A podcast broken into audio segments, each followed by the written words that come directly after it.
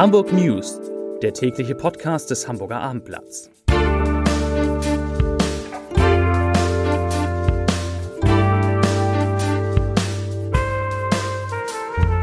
Moin, mein Name ist Lars Heider und heute geht es um eine Auffälligkeit im Boden unweit der Außenalster, hinter der sich eine Weltkriegsbombe verstecken könnte.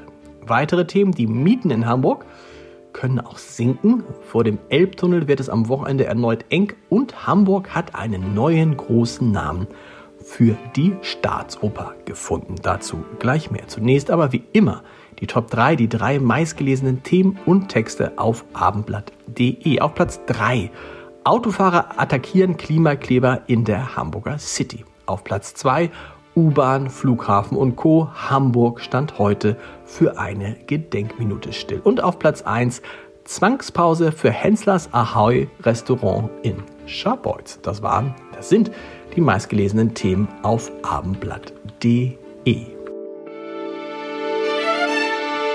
An der Hamburger Außenalster ist bei Sondierungsarbeiten eine sogenannte Bodenanomalie festgestellt worden, die eine Weltkriegsbombe sein könnte. Der Boden in der Nähe der Hohenfelder Bucht soll deshalb am morgigen Sonnabend aufgegraben werden, um die auffällige Stelle kontrollieren zu können. Das sagte die Feuerwehr heute. Dann wisse man mehr. Es könne auch einfach eine Badewanne sein. Sollte es sich doch um eine Bombe handeln, werde das übliche Verfahren gestartet und der Kampfmittelräumdienst übernimmt die Arbeit dann müssten auch zahlreiche Anwohner innerhalb eines festgelegten Sperrradius ihre Wohnung verlassen. In unmittelbarer Nähe zur verdächtigen Stelle befindet sich unter anderem die Asklepios Klinik St. Georg. Während Wohnungsmieten in Hamburg steigen, vollzieht sich im Einzelhandel eine umgekehrte Entwicklung. Denn der leidet unter dem Ukraine-Krieg, Lieferengpässen und einer hohen Inflation. Und das bleibt nicht ohne Folgen für die Mietpreisentwicklung in der Hamburger Innenstadt, weil eben immer mehr Händler die hohen Mieten nicht mehr bezahlen können, die Nachfrage sinkt, Leerstandszeiten steigen. So wurde insbesondere für Verkaufsflächen im Segment 300 bis 500 Quadratmeter ein durchschnittlicher Rückgang der sogenannten Maximalmieten um rund 8 Prozent äh, registriert. So muss es heißen. Und für die deutlich höherpreisigen Flächengrößen zwischen 80 und 120 Quadratmeter betrug der durchschnittliche Rückgang rund 4 Prozent. Ganz interessant. Was ist denn das pro Quadratmeter in der Spitaler Straße etwa?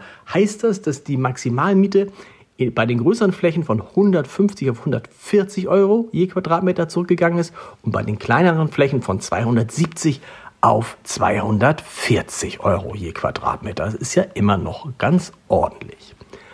Wegen der Bauarbeiten auf der A7 im Bereich Hamburg-Altona müssen Autofahrer am morgigen Sonnabend mit Behinderung in Richtung Flensburg rechnen. Statt der üblichen drei Fahrspuren werden zwischen 8 und 16 Uhr nur zwei Spuren zwischen den Anschlussstellen Ottmarschen und Volkspark befahrbar sein. Das teilte die Autobahn GmbH Nord heute mit. Für die Erweiterung der A7 auf acht Spuren und den Bau eines gut zwei Kilometer langen Lärmschutztunnels müssen Büsche gerodet werden, um eine Baustellenzufahrt zu schaffen.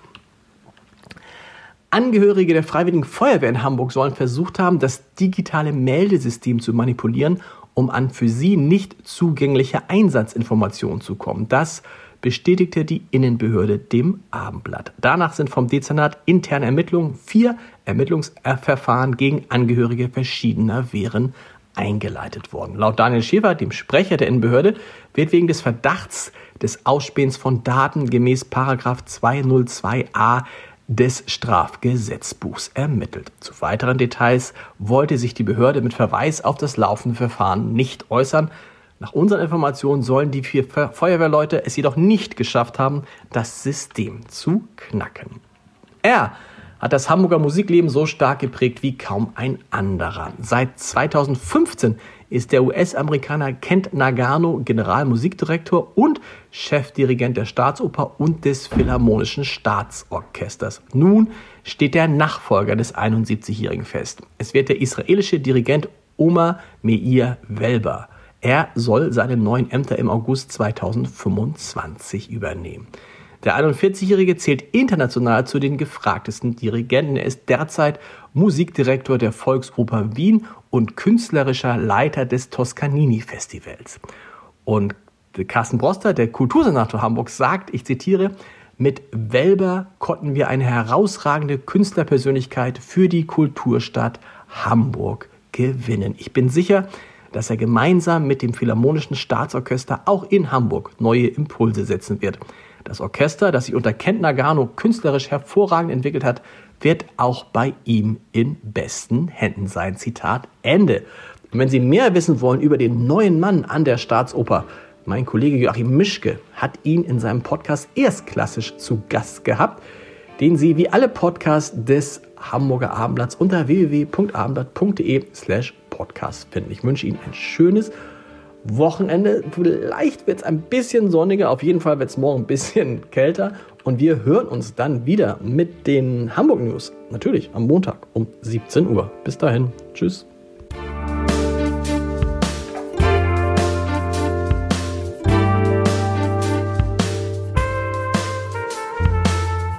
Weitere Podcasts vom Hamburger Abendblatt finden Sie auf abendblatt.de slash podcast.